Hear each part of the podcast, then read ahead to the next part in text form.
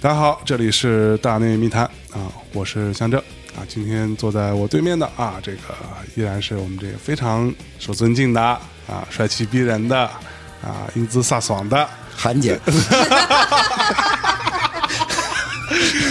后面再加一个德艺双馨的，德艺双就不适合我了，那他就得回去了啊。张华老师，哎啊，大家好，我是张华。哎，小韩老师，德艺特别不双馨的 那个小韩老师，哎，好啊，这一期呢，这个是一个春节期间的特别节目啊，这个大内密谈嘛，对吧？我们其实以前经常会在春节期间聊一些跟春节相关的事儿。今次啊，我们聊一个特别有趣的话题，聊一个跟酒有关的话题。嗯。啊，大象，因为这是最后今年的这个二零一八年春节春节春节前最后一次录音，最后一次录音，对。现在就是都已经没人了，对，办公室整个这一层啊，人去楼空，哎啊，我们仨坐在这儿是吧？也不知道图啥，而且还要各种聊什么，好像是春节已经过完了的 吃喝玩乐的那些内容。对，特别好。然后正式开始吧，好吧。哎所以今天其实特别奇怪啊，今天因为是你们两位对，都是喝酒的人。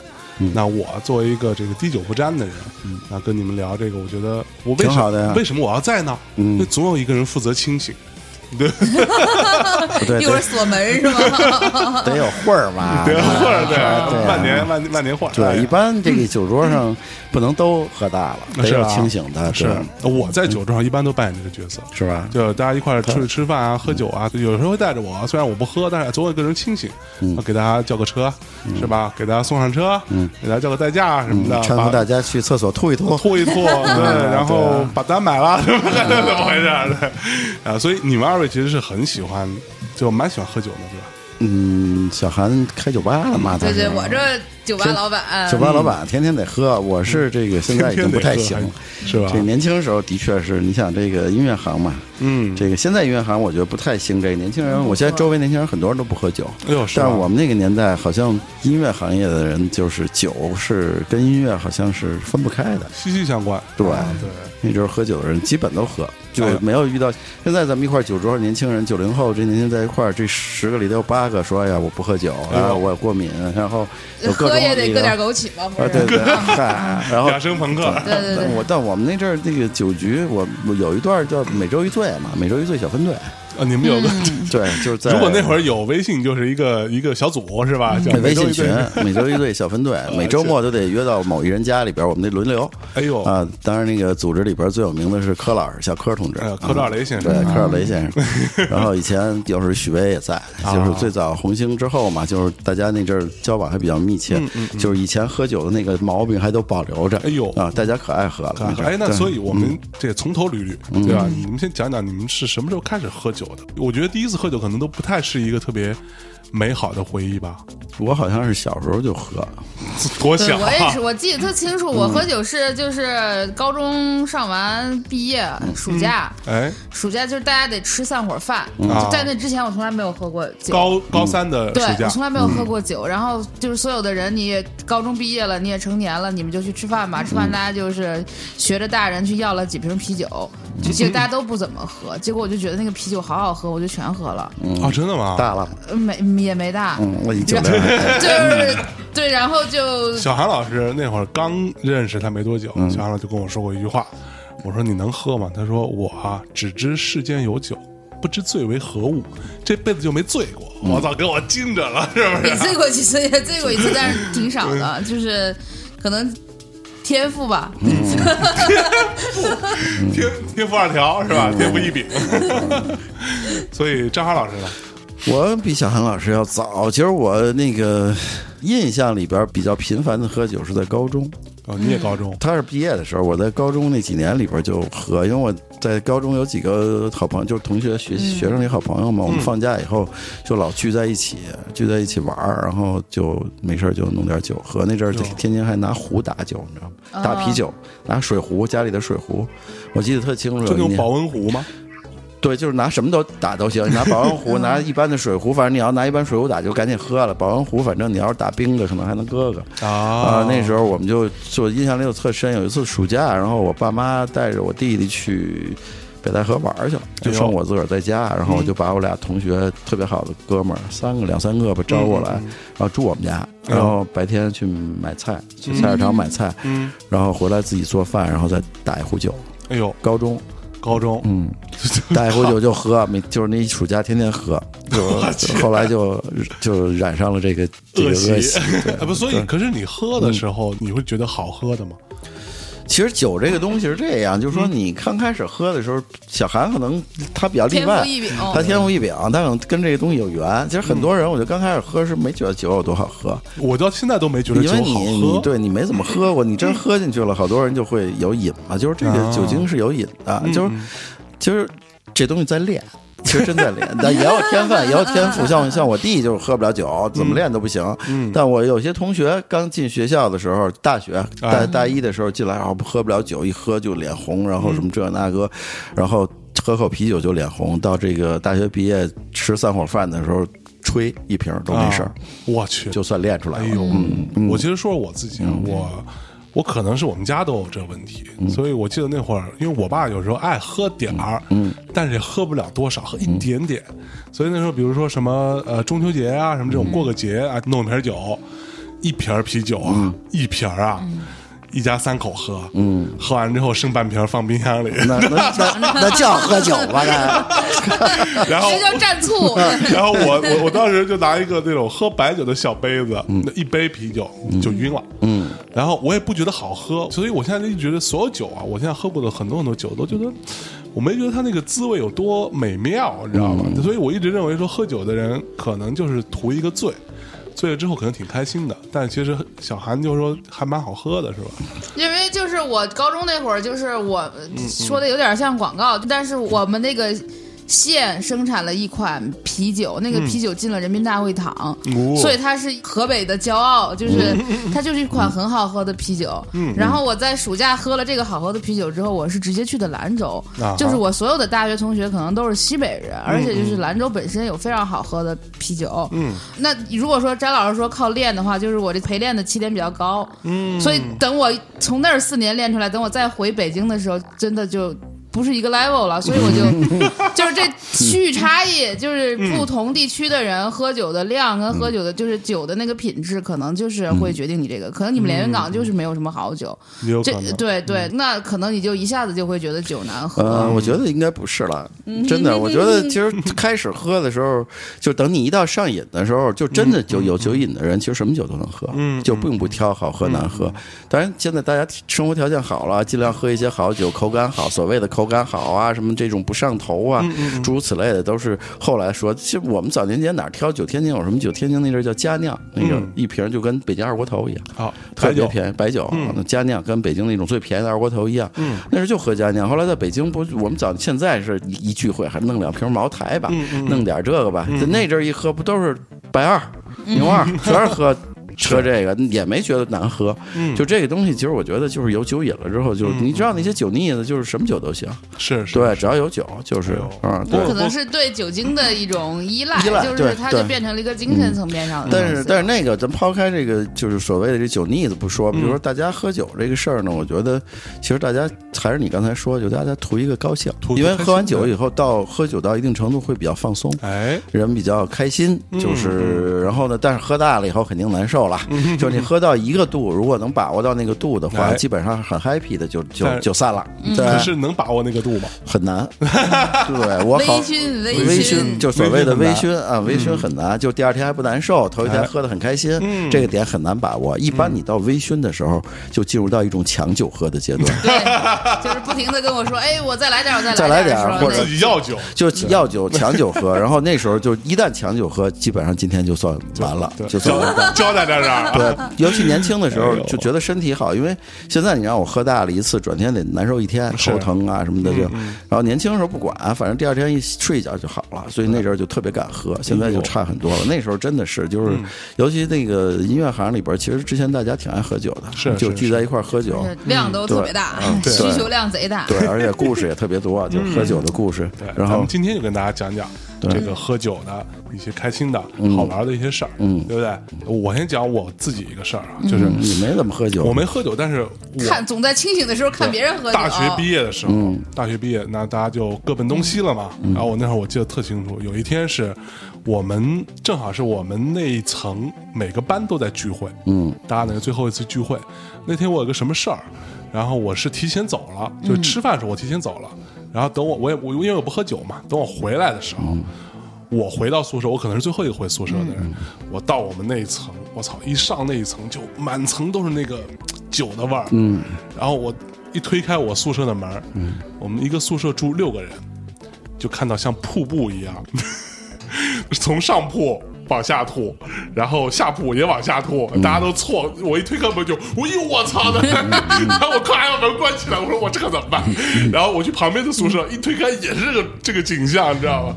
最后那一层就只有我一个人清醒是清醒的，你报警了吗？然后，然后我就我就要负责去给大家打扫，知道吧？就照顾所有人，然后拖拖地啊，然后我吐了，然后完了我就每个宿舍转一转嘛，然后他说啊，嗯给我来杯水，然后我给人倒杯水，然后就就给给我来来个这个，呃，擦擦大脸。大学毕业的时候特别容易喝大就是尤其最后是这个散伙饭的时候，对对那个那真的是就是喝大，而且而且还哭，对各种喝大哭就各种哭然后我们还有那种那个女生就是哭啊，然后对还有一个故事就是我们那嗯。有一个大学特别闷的一小男孩，大学的四年级，他喜欢我们他们班的一个女生，喜欢了四年，从来没有表达过。哎。呦喂，然后到最后，闷着。就是那个小孩特别内向，然后呢，就到最后那一天，就是转天就要大家各奔东西，永远再见，可能就未来就见不到这个女生了。然后他在那晚上喝了很多酒，然后最后也还没跟那女生表达，还是跟他身边的另外一个男生说了他的这个这个事儿，就算是把这个事儿说出来。哎呦夙愿，啊，夙愿说出来，他喜欢那个女生，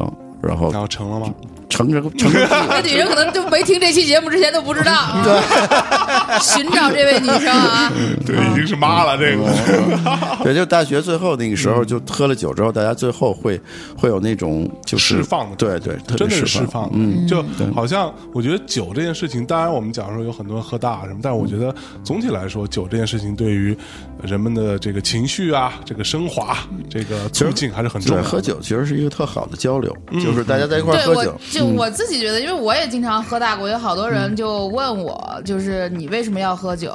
然后我就跟人吹牛逼，我说你知道你知道酒是什么吗？嗯，酒就是上帝在建了巴别塔之后的候补的一个备选方案。就是人类的终极目标是没有办法沟通的，嗯，就是他做了这件事情之后，他觉得做做的有点狠，然后他就又教了人们去酿酒，哎就是人从本质上是无法沟通的，但是酒可以一点。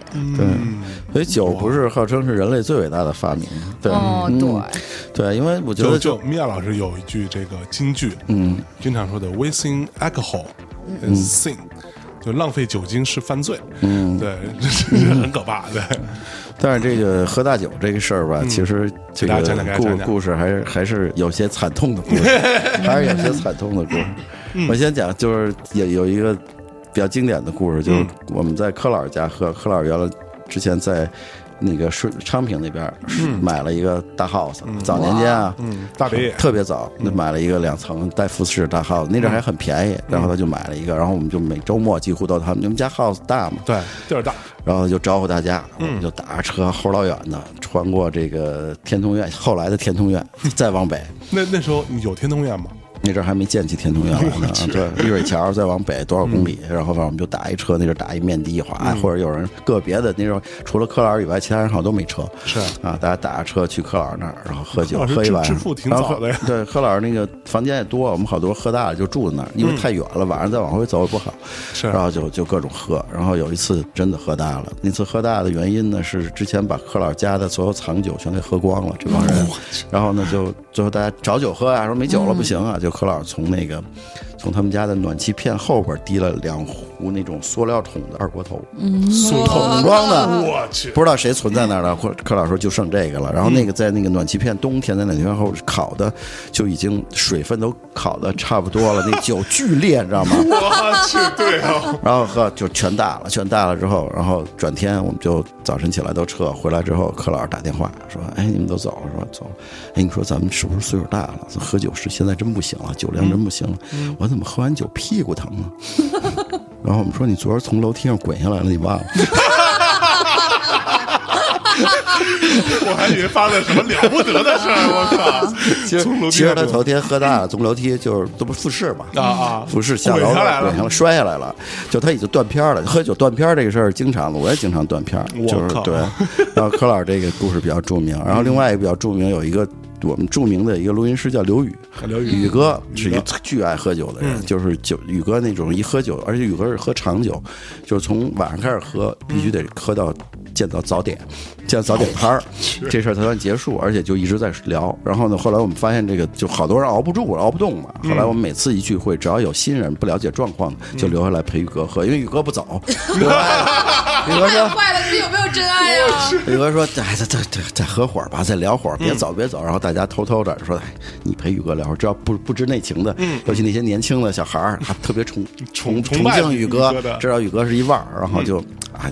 就说你陪宇哥或者那些艺人录完音的那些小助理啊、经纪人啊，就是喜宣之类的，那个不明就里的人，然后就告诉他：“哎，你宇哥今天高兴，多陪他喝会儿，我们先撤了。”嗯。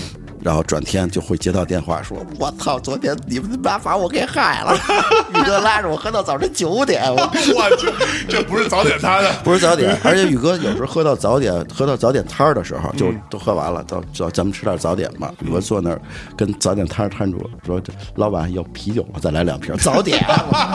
这得往回找呗找呗。我”我就太爱喝了。然后宇哥有一次也是我跟我小柯呃许巍、刘宇，反正一堆人闹乱，是。一大堆人，晚上喝了三起儿，从这个餐厅喝到徐晓峰开了，原来在西边开了一酒吧，嗯。然后就反正先喝了什么餐厅，然后又到了一个什么喝，然后又喝。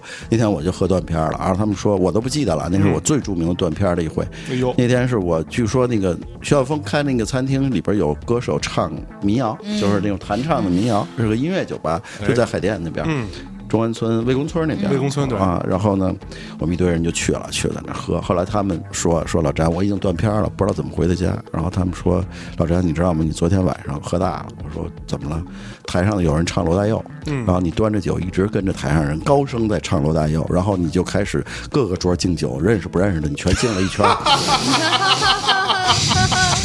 我我一点都不记得了。就不认识的你也就啊，然后我那天最后是我印象里，我我半醒的时候，就是有点意识的时候，是这个小柯开着车，许巍跟李小龙俩人，就是另外一个 rap 中国写词的龙哥，许巍跟龙哥俩人架着我，小柯开着车把我拉回李小龙家，因为我。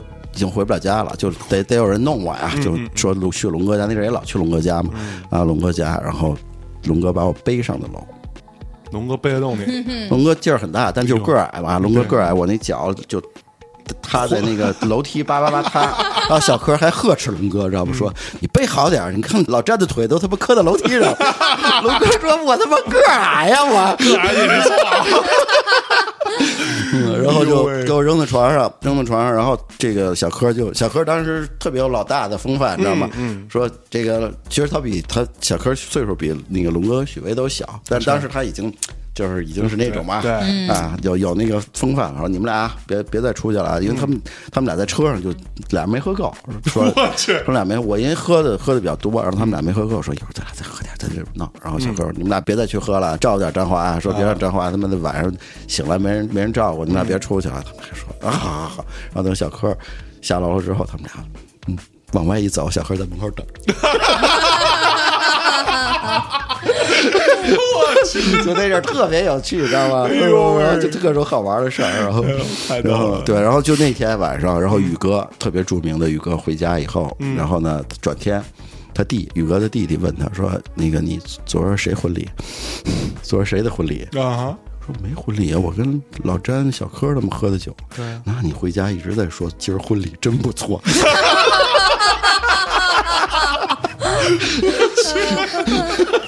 哎呦，哎呦，牛 逼牛逼！你这喝酒的故事太多了。嗯来，我们听听听听小小孩说嘛。我啊，嗯我其实那段时间是，就是其实故事挺多的，但是嗯有点忘了，就是因为现在我不是在开就是酒吧然后就是定演出什么的，就是如果你定民谣，就会被所有人唾弃，因为民谣是最不下酒的演出，就你来五百个人，可能卖不到两千块钱的酒。嗯就我一直都不相信这个事情，因为我就之前也节目也聊过，我嗯不是给那个什么万晓利啊、小何、周云鹏他们当过经纪人嘛。对，就是我跟他们在一块儿的时那段时间的时候，也是他们可能年纪正值壮年，酒量最好，正爱喝的时候正爱喝的时候，然后你就觉得民谣怎么不下酒啊？老周一个人都能喝够今天的 KPI，就是对对。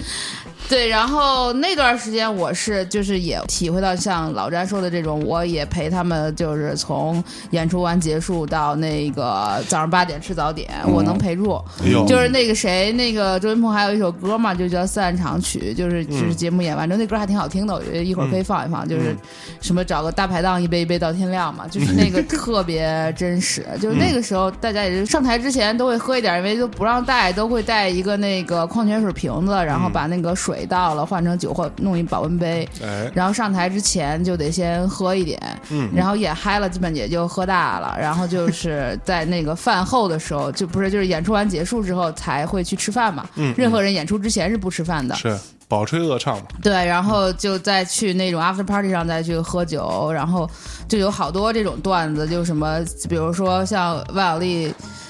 啊，小何这种都叫什么？就中华曲库，就是他们喝多了之后会，就是虽然是那种先锋音乐人，玩的特别怪，但是一喝多了就是那种从周华健唱到 张国荣，就是那种 全会 号称中华曲库，对对对对。对，然后挺多这种的。然后之前我一直特别想写一下，就是现在讲，大家可能也不信了，这个年代有点久远了。就是我国著名民谣歌手万晓利老师，嗯，他的本职工作就是在河北的一个酒厂上班，然后这个，然后这个酒这个酒厂倒闭了。OK，就倒闭那天，他把他们酒厂，就是他财力范围之内能买下来的酒，他全都买下来了。嗯，这个酒陪他在北京喝了大概几年，甚至十来年，就他搁在家里泡了各种什么人参、萝卜，什么那个，枸杞子，对对哎呦对，喂，所以他真的很喜欢那个酒。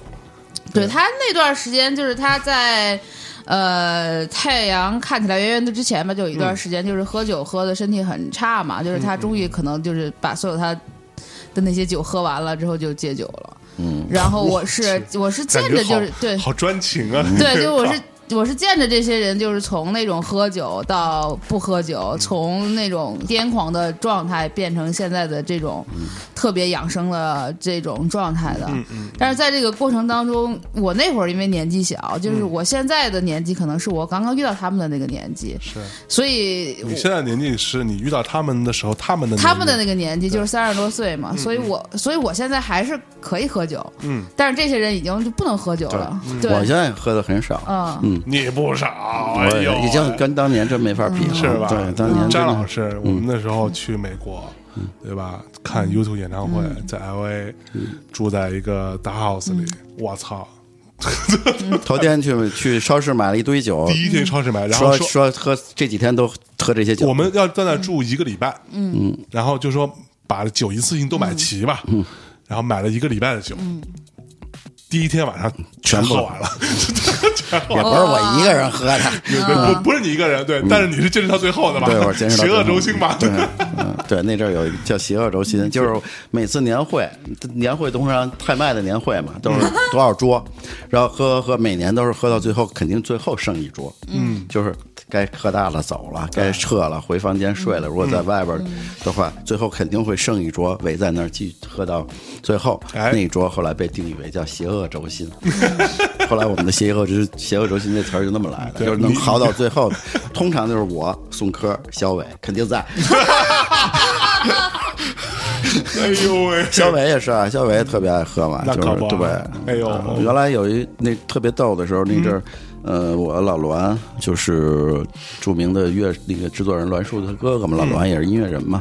老栾原来我们红星的同事刘宇，然后小龙，然后小柯，反正这帮人老在一块儿喝嘛。然后有一天，还有一个叫齐俊，嗯，齐俊你知道吧？就是也也是这个圈里的。然后然后呢，齐俊经常我们都在一块儿喝。有一天，然后那个我给齐俊发短信，那阵儿还没微信，发短信我说你在哪儿？嗯，然后他说我和栾雨龙在海。啥意思？就被我当时破译了。他跟老栾、刘宇、李小龙在海生院儿。这海生院儿原来是我们的，就各种圈里的人居居地，都在海生院儿喝那，因为那有崂山啤酒，这样特别好喝，崂啤特别好喝嘛。然后吃青岛小海鲜。我和栾玉龙在海，当时被我破译了，然后就后来这个栾玉龙就变成了一个著名的喝酒组合的名字，就这仨人叫栾玉龙。你说干嘛呢？我跟栾玉龙喝酒呢，就变成这哎呦喂个。然后这三个人都很能喝，也都特别爱喝，然后通过这个就变成了一个江湖上知名的组合，叫栾玉龙喝酒组合。后来呢，韩红就不服，说的韩红也爱喝，韩红就不服，然后就拉着井冈山跟。那个小栾叫栾景洪，栾景洪要挑战栾玉龙，哎呀，外 面嘴皮子不溜，还那个说不清楚 啊。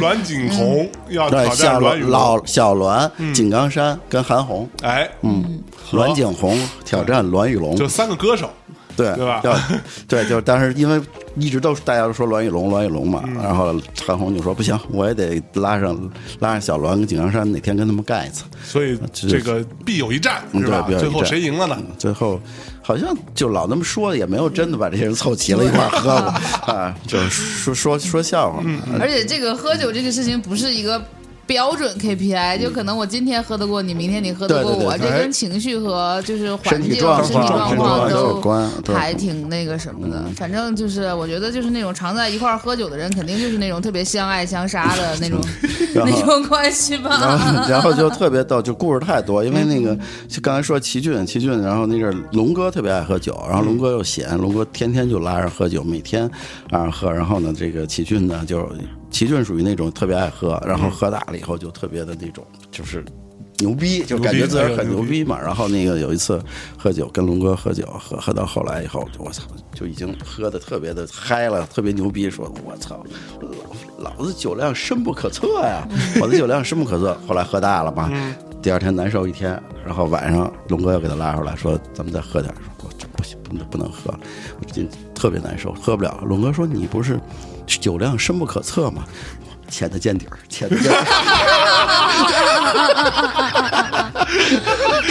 当场认怂，哎呦喂！深不可测和浅的见底浅的见底儿哇我这个对，哎呦，然后我那是真特别多，比如说喝酒的时候干杯，通常都得是哎，咱们今天为了为了什么为了什么为了什么干一个，嗯，然后就是老干嘛，老干就刚开始说哎，咱们为了那个他头天的那个什么事儿，明天什么为了这节那节，老喝老干，时候就是没词儿了嘛对，就是一谁一举杯，哎，为为点什么，然后龙哥举着杯。什么都不为，凭空干一个，然后答应干了，就干呗，凭空干一个，这这已经不为什么了，就是我去，这太牛逼了！那个谁之前讲过，就是段子太久远了，就是当时他们在那个喝酒吧的时候一块儿喝酒嘛，就还是那些民谣歌手，就喝多了也喝多了也经常像他说的这种，就是会有段子说当时。嗯，就是喝多了，然后什么张伟伟什么的，就是就是拉住所有的人手说祝你幸福，祝你幸福，祝你幸福。然后就是有清醒的人就说那个什么，那咱们一起幸福吧。然后他就特别认真的拽住人家说不，你一定要比我幸福。然后唱唱起歌来，请你一定要比我幸福。是，然后后来就是那个谁，安娜一次不是嫁给刘烨了嘛？就是在刘烨的婚礼那一天，就可能那一次给他讲过这个段子，就是来所有人他都特别认真的跟人，就是喝酒跟人说祝你幸福，祝你一定要比我幸福。好吧，好吧。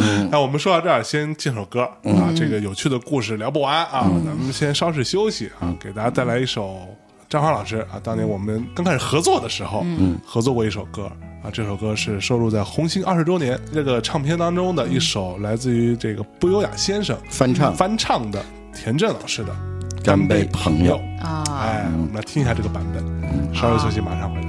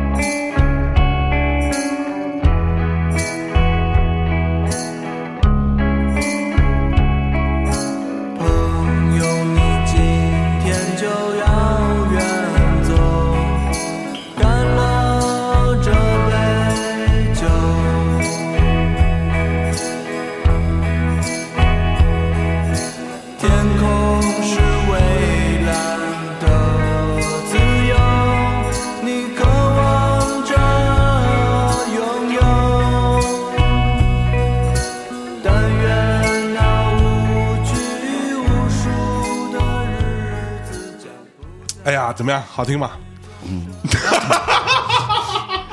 不好听，哎呦，不远先生会打我的，好听好听好听好听好听好听好听，再来一次啊！嗯怎么样？好听吗？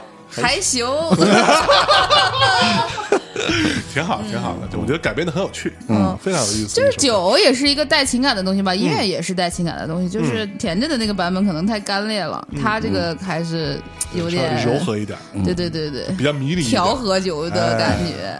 今天呢，我们这个继续给大家聊一聊后边的这些有趣的故事啊。嗯然后小韩啊，嗯你有没有你最爱喝的或者最想喝的什么酒，在一段时间里头？我还真有，就是、而且就是咱们上半场基本上就聊的都是那个丑陋的中国 喝酒文化，其实就酒在。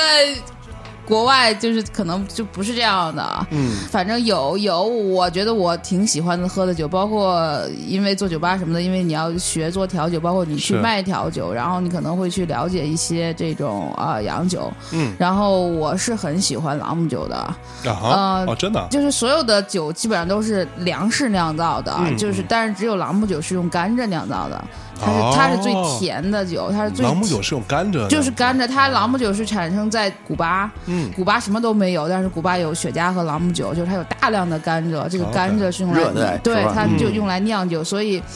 朗姆酒的甜度非常高，然后它的那个香气特别的呃迷人，嗯。就是它的那种调酒也是特别简单，就是就很简单，就是你去任何一个酒吧，你可能你就是不懂调酒的人都会点莫吉托、莫吉托，就是就是这个就是回头，对，这个就是朗姆酒最著名的一款调酒，就是加薄荷、加柠檬、加那个红糖，然后加那个朗姆酒，就是特别好喝，所有女孩都爱喝。嗯，你可能你不懂，你为了保险，反正你只要是你去酒吧，包括女孩，她肯定就第一杯可能你的对，的很多很多女孩都是那种，比如她说她也其实她也不不会喝酒，嗯不懂喝什么，但基本上就点一 mojito 就没错，对绝对不会错，因为这个酒本身口感非常甜我也。点过，就是因为你如果半杯没喝完就挂了，Mojito 半杯，对，太容易挂嗯。了。我我跟你说，我挂最狠的一次是喝长岛冰茶，长岛冰茶是很容易挂的，长岛冰茶是有五种基酒合到一块儿的，就一般人是不会喝那个酒的啊，。是吧？因为红茶四十多度呢，我当时喝长岛冰茶时，我以为那是冰茶，冰因为它非常，它的口感调的非常好喝，而且颜色基本上酒量好的人，两杯长岛冰茶也扛不也就，够了。然后。除了这个之外，你就是还有长得特别好看的陷阱是呃愚公移山的僵尸，嗯就是粉粉的，特别好喝。但是它用六种酒大概调出来的，就是粉粉的一杯。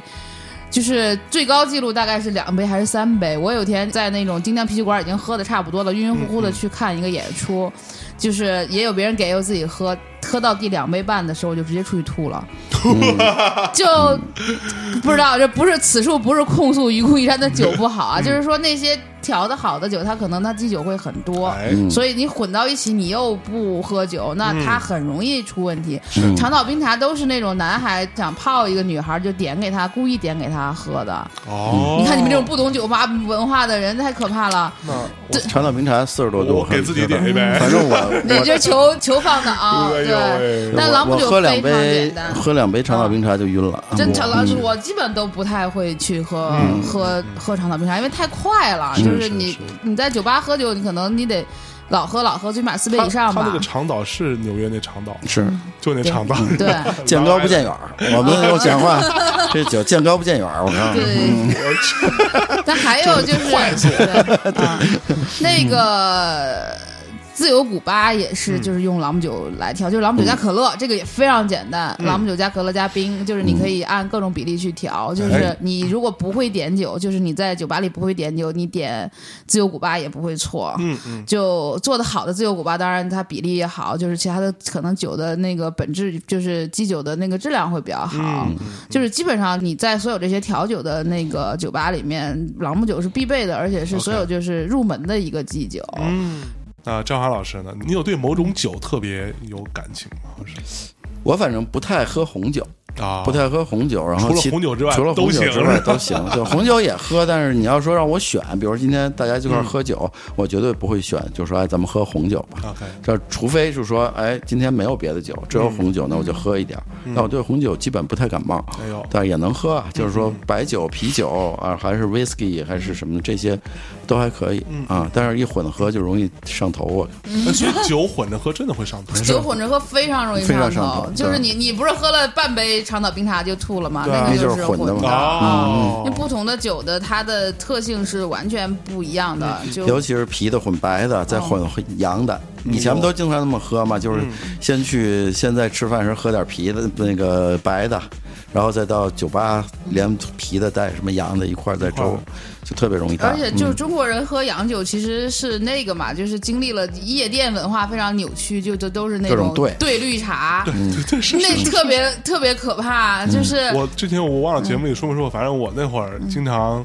就因为虽然我不能喝，但是我刚进唱片公司呀，被老板对吧带着去那会儿北京最火的是吧？工体啊，威克斯，一礼拜去三到五次，你知道都跟那谈各种事儿。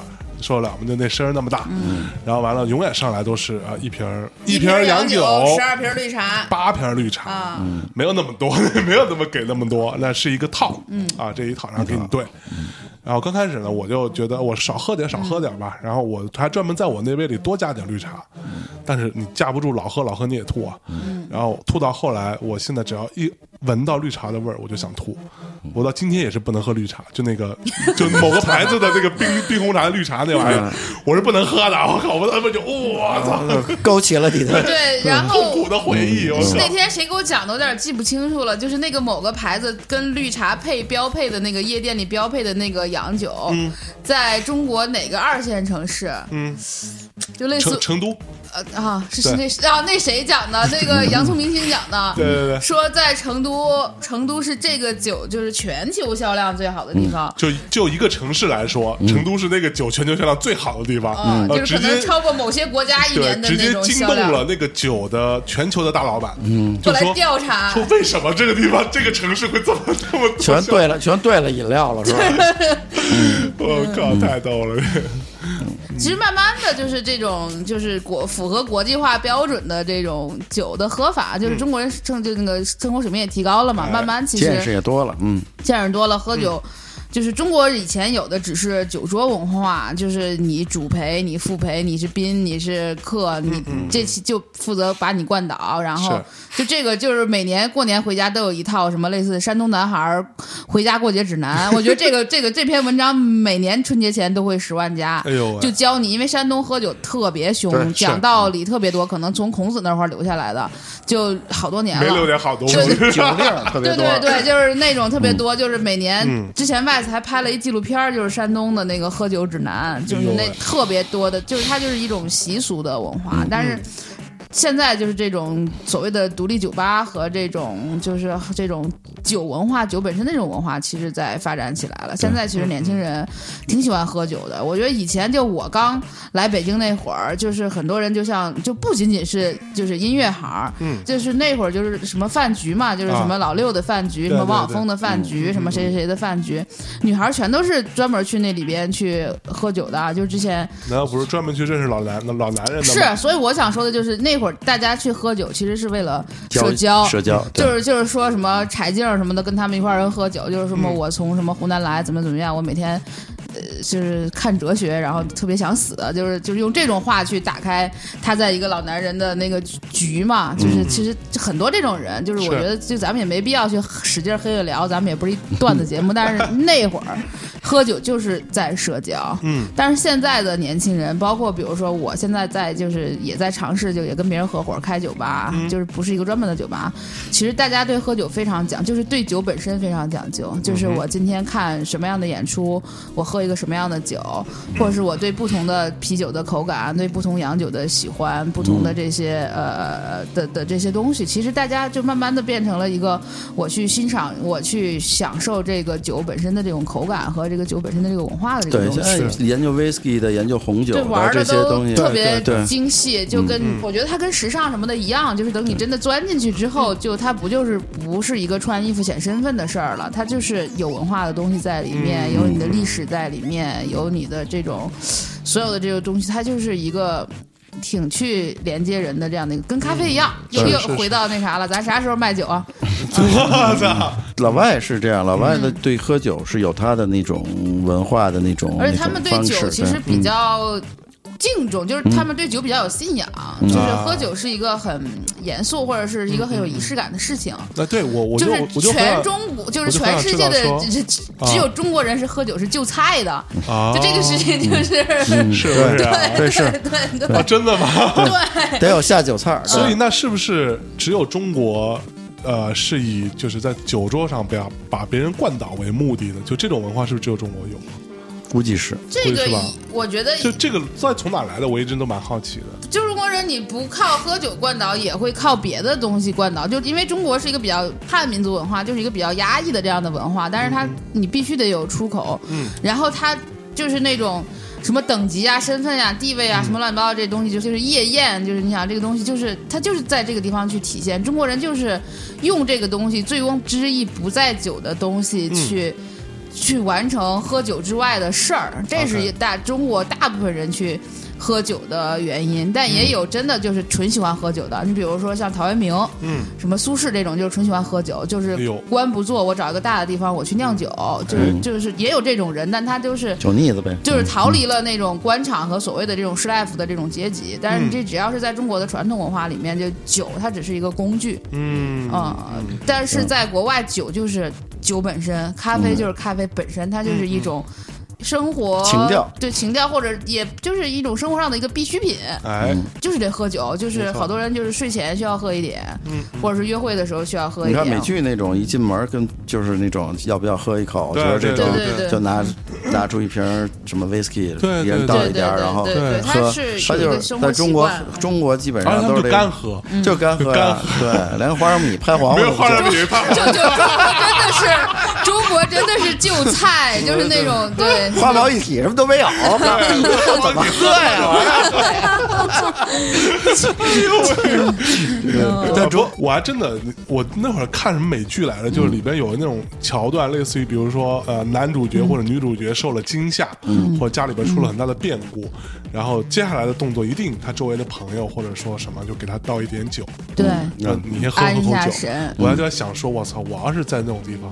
给我 来杯酒，我就直接睡了。嗯。对，对，其实他们就是一个非在中国也有那种酒腻子，就是我听说啊，老人年间那种，他们就真的有那种爱喝酒的人，然后家里又穷，但是每天就喝酒，每天就去酒馆沽，就是拿一个小酒壶，哎。沽完白酒嗯，也不是什么好白，可能很少的钱，然后弄一点酒，对。然后装带在身上，然后没有下酒菜怎么办？买不起下酒菜啊，把花生米都买不起，他们另外弄一个小壶，里边装上酱油、香油、醋的那种混合，然后拿一根线拴一根石头，然后放里边泡着。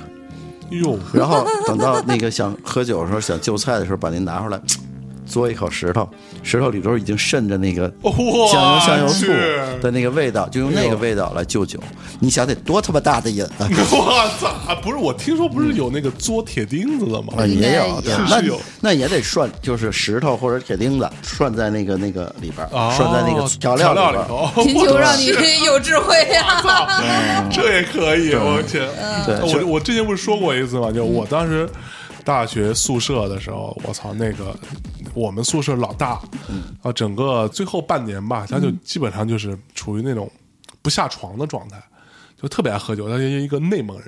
嗯，特别爱喝酒，他怎么喝？他就每天在床上就做两件事：第一就是喝酒，第二就是看武侠小说，嗯，不停的看小说。然后我们就每天负责啊、去外边去食堂给他带点吃的回来。嗯啊，你今天中午没带，他也无也无所谓。对，晚上带点就行，一天吃一顿。嗯，他怎么喝呢？酒就行，嗯，小卖部买一袋花生米，他住在最角落的一个上铺，他躺在那儿，然后哎，枕头被子弄好了，花生米放在那个枕头旁边。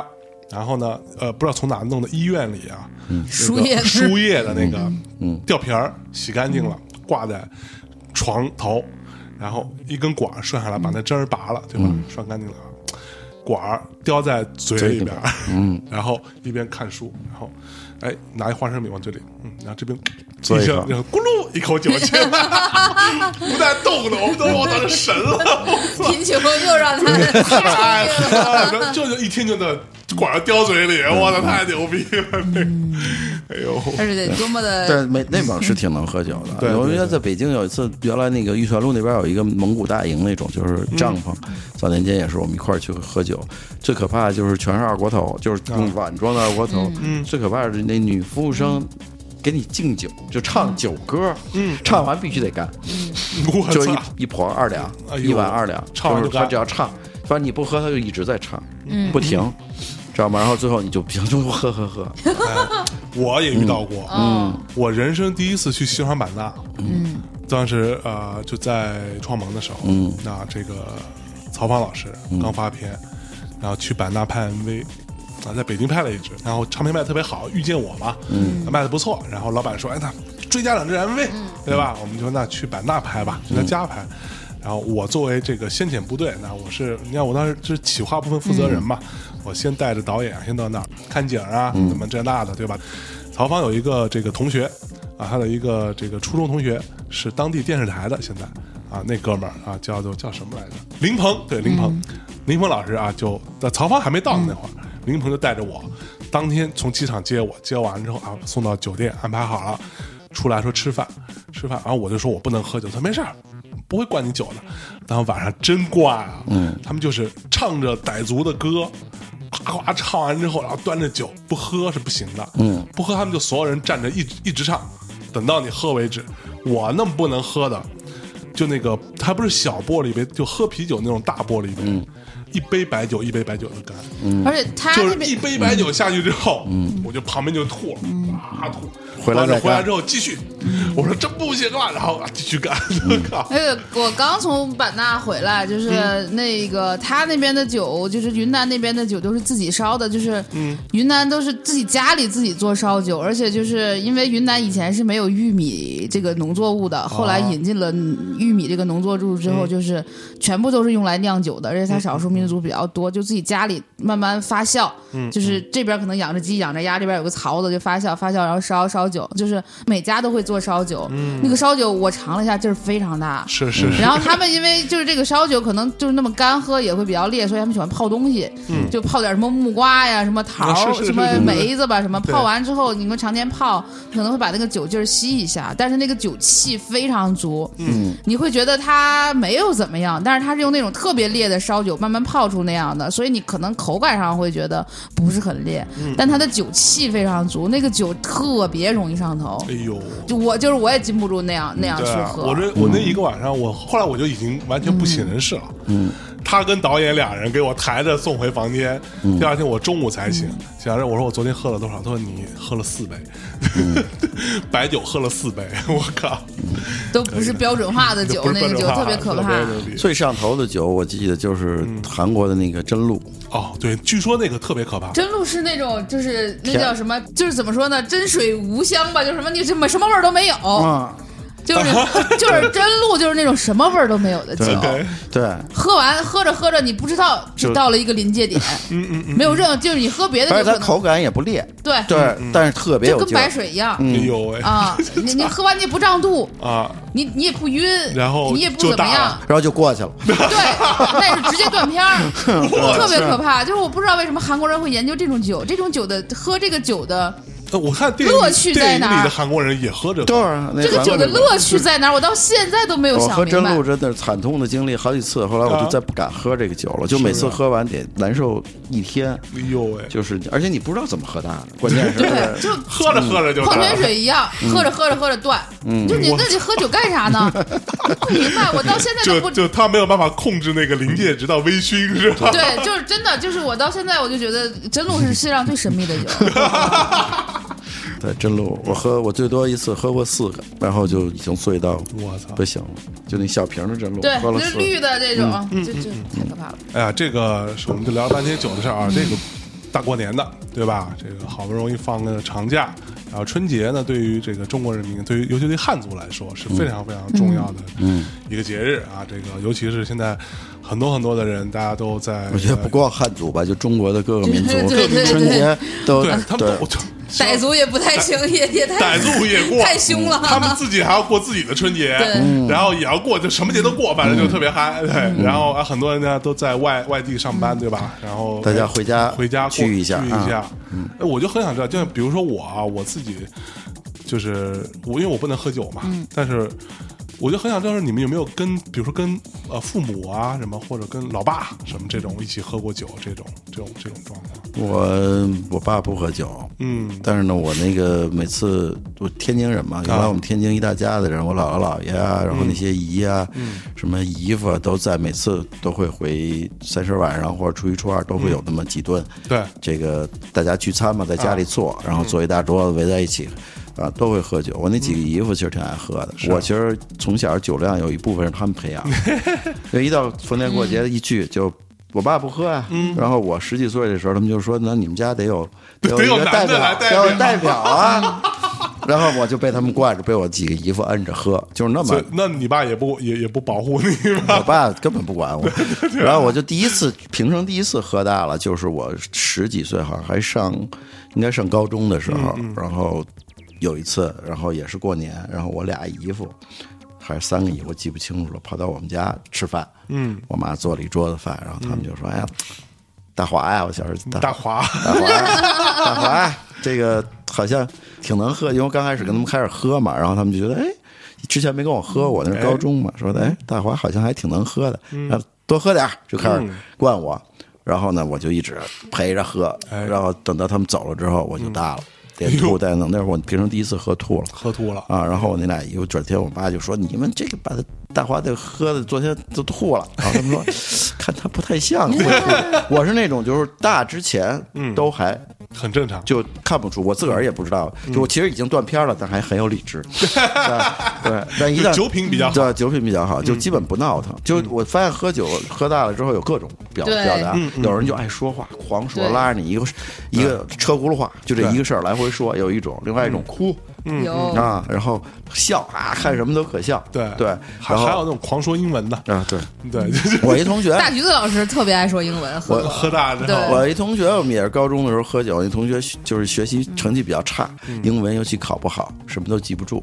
然后有一次我们喝酒，喝大了之后，我扶他去厕所吐，然后他到厕所里说：“张华，你现在考我英文单词。”然后我就问他一个，他什么都会，第二天再问可能就不会全了，不会了。就他啊酒可能打开了他，因为每个人学习其实都会有可能会你在学的过程中，即使你不认真学、不认真记，但还是会有哎。我觉得大脑还是会有这个记忆存存着这个记忆，可能他当时就是酒精已经把他的那部分记忆给打开了。哎，就当然也不是所有人都这样，对是比如说小乔老师，嗯，对吧？本来英文就不好，还爱转英文，喝大了之后全说英文，然后说的跟他没喝大时候说的一样烂，我也是，我有一次我跟大橘子我们在京都跟朋友喝酒，就是平时交流很没有什么交流，因为语言不通。就是我京都的朋友英语也不太好，嗯，然后那天就在一个烧鸟店喝多了之后，就是我大橘子和那个京我们京都的那个朋友，我们三个人开始用英语就是在聊，我不记得每一句话，但我们清楚在聊关于就还是关于宇宙的各种话题。是关于宇宙真的不知道为什么会只有一个，只会一个词儿叫 universal。我现在真不知道，但当时聊的特别清楚，什么 society 什么乱七八糟一堆，就是各种。到现在我真的一句都不记得，就是真的不记得。就是酒是一个很很神奇的东西，真的。嗯对，就是我觉得酒就是让你当时候想说话的那个欲望，就是激发你想说话。是是还有一种倒过来说呢，你说话其实散酒气。就爱说话是、哦为什么？就是喝长酒不容易醉，嗯嗯。就你一直在聊，要说闷酒不就容易喝闷酒对容易醉嘛？就是你就是咱们俩一直聊晚上聊一晚上，然后都不停的说话，然后一边喝一边说，酒气随着说就散了时候，就不容易醉哎。如果喝闷酒，喝闷酒就容易醉，就是你散不出去，自个儿在家说心情特别不好，喝闷酒，喝一会儿就就挂了。对，不过你看那个谁，当时那个马斯卡不是说嘛，说他他跟我聊天，我说你们为什么原住民特别能喝酒？他说我后来也发现了这个问题。我告诉你，我总结出一个经验：原住民为什么能喝酒？因为我们喝酒的时候都跳舞，唱歌跳舞。对。散酒。啊，然后你喝大之后去那边啪一顿唱一顿跳，然后哇喊一喊，回来之后你散一散一半了，对。然后接着喝，就是每年的都有那个丰收季嘛，就是他会把那个小米什么的收 收完之后，就及时的去做这个烧酒，做完之后把这个酒弄出来之后，大家要庆祝丰收，就是每年都那样。因为我还参加过，就是那种小美小米丰收季，嗯，然后他把小米酒，因为台湾最有名的就是那个小米酒嘛，他刚刚酿完，就这边还在收柴火弄什么，然后一起跳舞，就是那种大圆圈舞，然后他们还特别。那个流行不是流行，就是一个文化，就是荡那个秋千，就是啊每一个部落里面都有一个特别高的一个秋千，对那么荡两下，估计酒气也散了吧，对。对对对，所以我觉得春节大家喝酒，其实为了，我觉得在中国啊，就是春节喝个酒，其实大家还是为了交流感情。是是是，对，大家喝个酒，然后在比较放松弛的时候，互相可以多说一点话。一年没见了，是不是？你得陪老爹喝喝酒，对喝喝酒说说话，陪亲戚聊聊天儿。否则的话，就大家不处在那种那么那么微醺或者比较嗨的状态下，我觉得是那个气氛不够，，而且还是相对比较压抑的，对就是就不太善于那么感情外露。对其实我刚刚在想，就是我作为一个不喝酒的人，我可能比较遗憾的一些，我因为我一直会认为啊，作为一个男孩子，对吧？你什么时候算真正长大？就你有一天坐下来跟你老爸一起，你们俩坐在酒桌前面，俩人一块喝酒，在那一刻你们平等了。然后你就变成一个男人，成年人我觉得，但我没有这一步，你知道吧？那我我也没有这步，就是你要这样说，就是为什么我不想接这个话题？就是我就是为什么说我说我我可能高中毕业就意识到自己能喝酒，而且我很多特别笃信这一点。我爸是那种我们县里的机关干部，是我们县里就是那种上了排行榜前三名的那种机关干部，哎就是奶奶奶什么什么什么书记是什么最能喝的，什么怎么怎么着那种。所以我就是我非常清楚知道我的基因就是一个能喝酒的能喝酒的基因，但是就是从小就问题少女嘛，就是啊可能就是你想我从十几岁就上学就住校，一直到上大学，一直到来北京，就是。就是那个问题就一直没有解决，就是跟我爸交流非常少，就是我是。可能在这个世界上能喝得过我的人，可能只有我爸，但是我从来没有跟我爸好好喝过酒。哦然后呢，等我就是比如说等我再懂事儿一些，嗯。可能过了三十岁，包括有了自己的家庭之后，就是我爸迅速的病了，就是年轻时喝酒太多中风了，哦。就是他。去年也去世了。就是我作为一个特别能喝酒的人，我从来没有跟我爸就酒这件事情有过真正的交流。就是我觉得大家就这个一个反面教材吧，就是酒是一个这么好的可以去沟通情感的一个工具。一然后我和我爸都这么会会喝酒，我觉得此生最大的遗憾可能就是没有没跟我爸喝大过。对，也我觉得也也就是你青春期可能你不到二十岁时候的问题，你就拖了这辈子都没有解决，那我可能就没有机会解决了。可能其实就是他妈的一顿酒就解决了，结果你是就拖了这么多年。没错，其实我觉得，呃，有很多问题都是，就虽然那个话听起来像开玩笑啊，什么，呃，没有什么事儿是一顿大酒解决不了的，如果有有就两两顿嗯，但我觉得有些事儿真的是这样，但是这前提是你控制好那个喝酒的度嘛，对吧？呃，酒精它可以让你释放，可以让你放松啊，这个可以这么讲，就是 酒是什么？就比如说。你电脑就是我这种特别笨的，就是你电脑运行运行运行都运行不动了，然后怎么办呢？关机重启。嗯人怎么办呢？喝酒断片儿，关机重启，一切都可以重新开始，哦这就是酒的伟大之处。哇，老詹，你有这种感觉吗？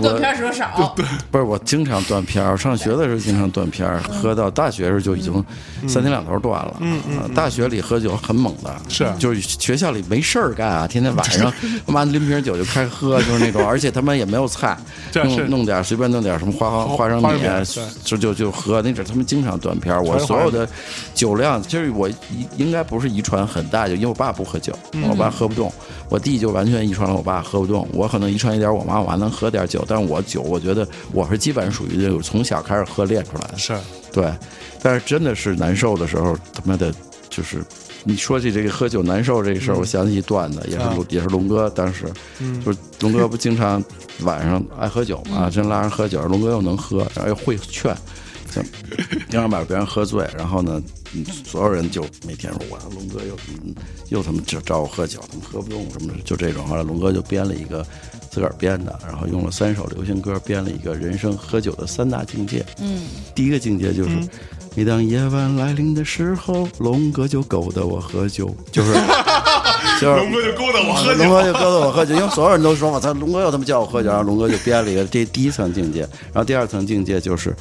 我总有一种想要为你而死的冲动，就喝到那种吹心置腹的时候啊，就是就那个第三层境界，就是每天早上起来头疼的都不行，喝大了嘛不行，就是再也不能这样活，再也不能这样过。然后唱完这个吧，天黑了，每个夜晚来临的时候，无限循环。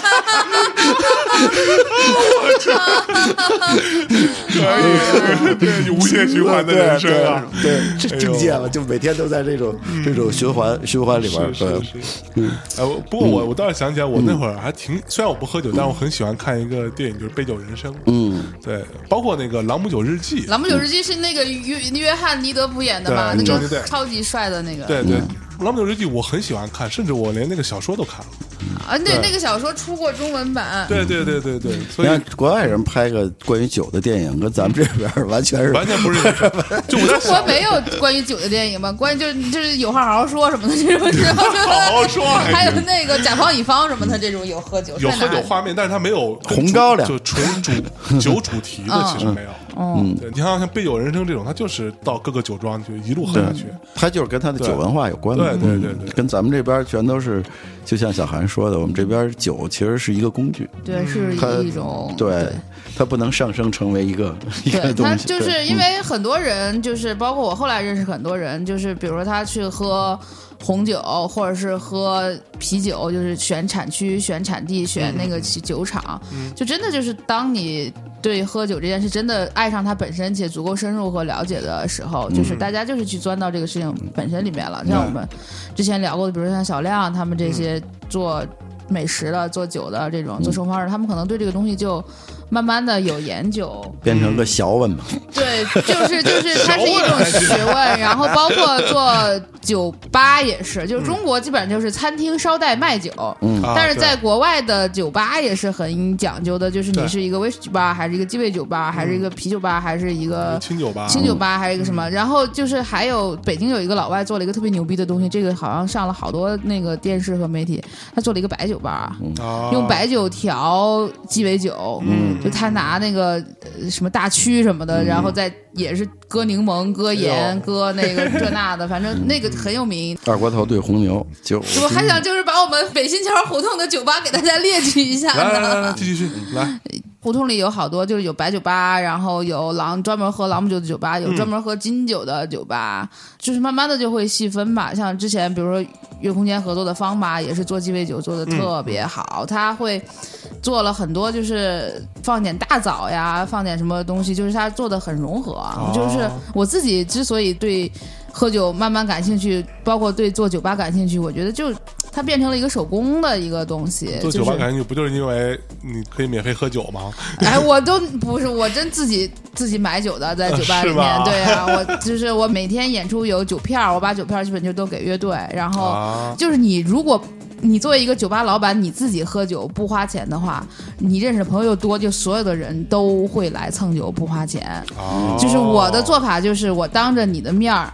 比如说你象征这个事儿发生过，我给老詹买过，我说哎，哎那詹总来了，我请你喝一这，你尝尝这个，然后给你买一个，给我买一个，我告诉你，我作为这儿的老板，我是打八折的，然后你就这个意思就是说我可以便宜一点，但是我喝酒都要付钱，啊他就别仅对，嗯。他就仅限于喝了这杯酒，他自己就去买了。哦然后这这个事情做的最差的是九球会的王迪老板，就是每一个乐队过去，他就是那种自己随随便随便喝，就是那种威士忌开开几瓶那种，你喝够，我作为一个地主之谊，我一定要把你伺候爽。就用他的话来讲。好言好酒给你伺候着，然后因为我要尽我的地主之谊，嗯，所以九球会当年赔的那 内裤都没了。就因为这个，后来不就是出了好多事情，重新改革了之后嘛，对就他们也都不再这样去经营了。就是做做酒吧还是一个挺挺辛苦的，就贫穷让我懂得经营。对对对 对对，然后对，比如像方八也是，就教了我好多怎么去做酒，以及去做酒吧的这种经营。他们的酒也。也非常好喝，就我觉得就是抛开品牌各种而言的话，其实你真的就是喜欢喝酒的话，它变成了一个很有意思的东西。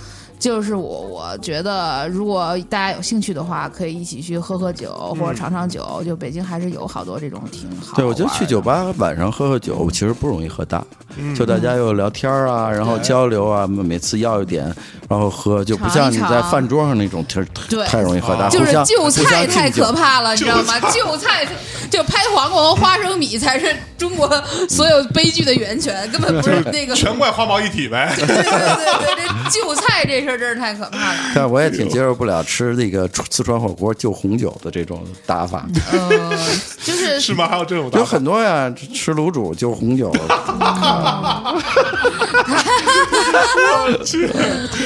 对，挺逗。就是他其实如果就是说的有点特别对对就是红酒。但你喝白酒吧，没有一桌子菜，那个劲儿就是不对。白酒就是专门发明出来就菜的，对但是比如说你说红酒，它肯定就是来就是就是品的嘛，就我就弄一桌子菜然后大家可能就这两个大家东西就红酒，我觉得不太对劲，嗯所以一到一桌子菜的时候，中国就是那种合家欢，你感觉无论是什么酒都是上次卖咖啡那样，就是一个穿红毛衣、系红围脖的人一推门，拿俩大纸箱子，然后摆在那儿就一桌子年夜饭，有有饺子，有鱼，有红烧肉，旁边炒俩什么。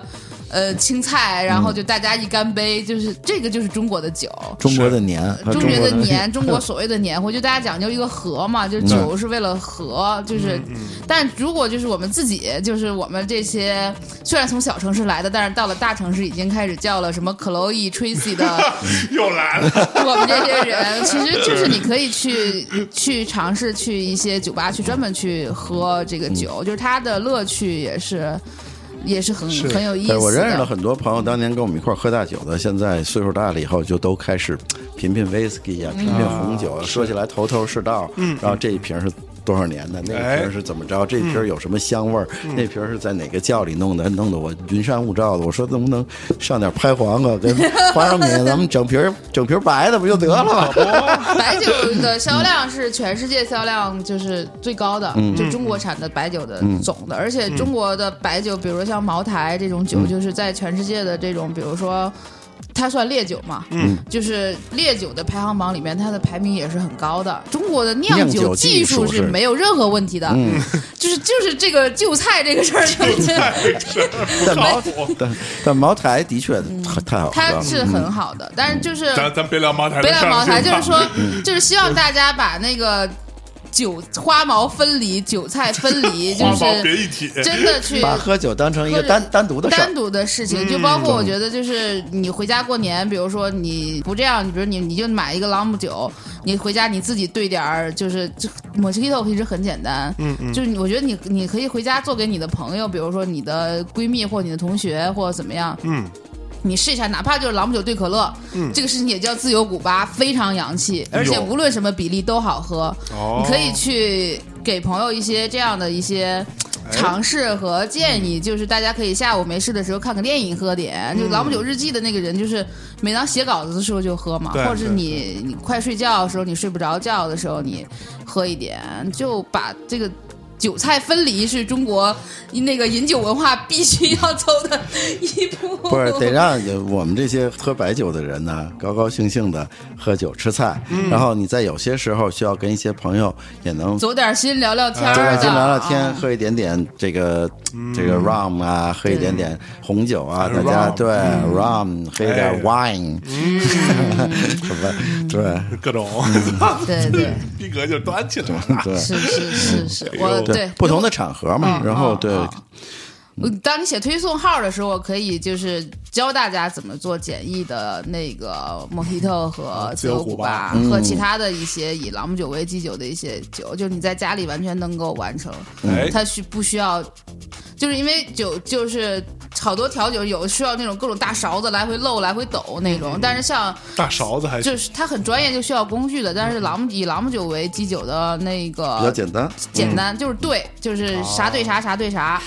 这个其实很简单，我觉得就是我可以在微信里教大家几步，然后可以在家试一试，就是也小有成就感吧。到时候会。好。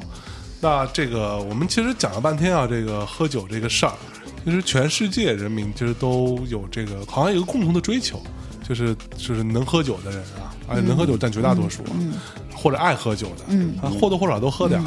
然后都有一个共同追求，就是哎，我要喝点儿，而且喝酒感觉上是一件在生活的这个繁重当中，好像是一个比较升华的事儿，嗯啊，是一个比较让你觉得轻松的事儿、享受的事儿，对，就是也不是轻松跟享受，就你说的这个东西，我可能你想聊那个所谓的酒神文化，它是就不是为了你轻松和享受，它就是一种去追求，就是靠情绪的宣泄去表达你灵魂的这样的一件事情。就这个东西对这个酒所谓的酒神就是什么，就跟你中国所谓的跳大神和萨满一样，就这个东西是附体，嗯，就是你，比如你喝酒的话，就是酒神附体之后，就是你这个人的表现会比较本尊。就是这个东西是一开始是一个戏剧的理念，就是、嗯嗯。那你这个酒酒神文化，就是说你去用很夸张的肢体语言、很夸张的语，就是声音、嗯。语言、肢体语言去表达一种具体的一个情绪，然后在这个状态中你是完全脱离于日常的，就是但是他去表达的是更抽象的一个东西，可能是、嗯呃愤怒、是战争、是所有的嫉妒等等这些东西，他是靠这种形式去。传达的。这个东西，在你的日常中，你一个人不能好好的一个人说疯就疯了，对吧？就是他 一个好好的一个人说疯就疯了，我也见过不少。对他就是所谓的酒神文化，就是所有的西方的这个最早的这种戏剧的这些理念都是在里面，因为最早的酿酒其实都是在修道院里面的，在寺庙里面的，对，就所谓的戏剧和会议。其实他们会不会觉得说，喝酒喝大了之后，这些呃什么修道院里的人们会觉得这可能让我更加接近上帝，接近神。通神嘛，就是就是就是所谓的酒，就就跟中国的那个萨满是其实是一样的，就是我通过一个工具、一个器具，让我达到一个跟另外的一个维度的一个神也好，或者一种思想、一种精神的沟通，哎，它是一个沟通的一个媒介。嗯，喝酒还是挺好，就是所有人都可能就是说，就是以前比如说相亲也是，比如说结婚的时候，你一定要找一个不抽烟不喝酒的小伙子，然后他工资什么上交给你或怎么样，就是，但是我是觉得就是人无痞则不可交嘛，就是我认识的很多朋友，就是包括我现在生活中很亲密的一些人，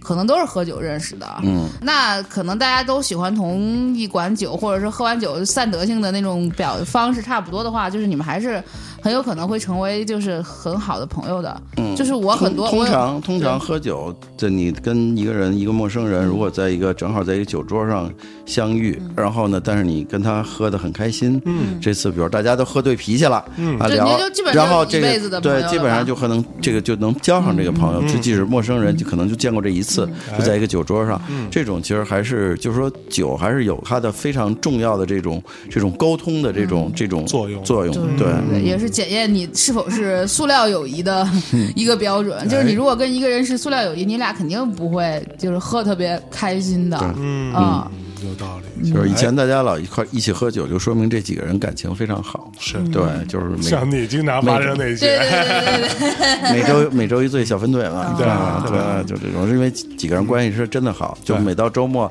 大家都要聚，聚呢，其实喝酒是最开心的一种方式。对，嗯，对，好吧，嗯。啊，这期节目时间差不多啊，对。然后也跟大家在这个春节假期期间，跟各位大内的听众啊聊一聊这个喝酒的一些事儿。适度饮酒，什么司机哎喝酒不开车，开车不喝酒，对，呃，司机一滴酒，什么？亲人两滴泪。亲，人亲人两行泪。对，两个司机。两滴酒，嗯，四个亲人八行泪，你喝一杯，你就算不清楚了。特别好啊！那个祝各位吧，在这个二零一八年啊，这个狗年啊，这个喝成狗。嗯。啊！好的，就这样吧，大家春节快乐，快乐！大家说再见，拜拜，拜拜。